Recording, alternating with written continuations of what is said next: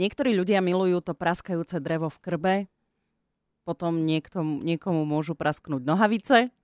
Ale pamätáte si tie lízatka s praskajúcim práškom? Jasné, to na jazyku to bolo také fajnové, mňam, mňam, mňam. To sme zbožňovali ako decka. Chemendex.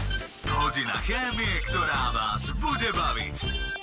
V meste som videla pútač na kávu so šľahačkou s praskajúcim práškom. Mm. Hovorím si naozaj. A ja milovnička obyčajného presa bez mlieka, bez cukru. Ale v tom momente som si spomenula na špeciálne lízatka. Bolo v tvare nohy ktoré sa namáčali tie lízatka do takého praskacieho bieleho prášku.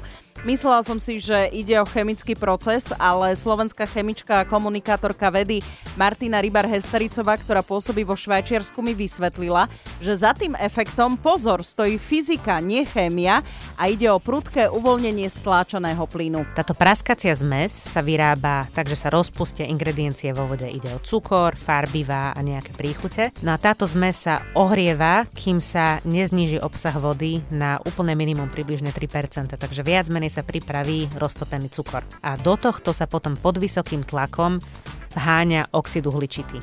Ten tlak je naozaj vysoký, je to približne 50 atmosfér, čo je takmer 10 krát viac ako tlak v bežnej fľaši šampanského.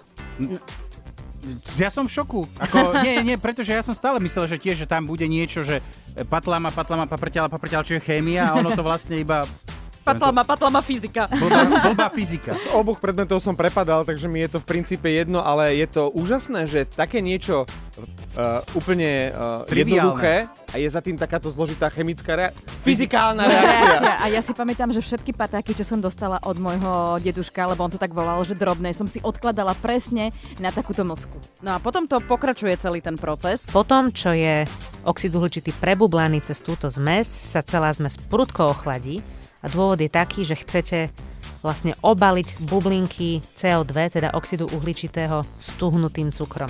Tieto bublinky sú potom naozaj maličké, majú približne 300 mikrometrov v priemere, čo je asi 4 krát viac ako priemerná hrúbka ľudského vlasu. Ja už cítim na jazyku to pukanie. Áno. A pritom som to, pritom som to nech, nechutnal no dobrých 25 rokov. No pridaj.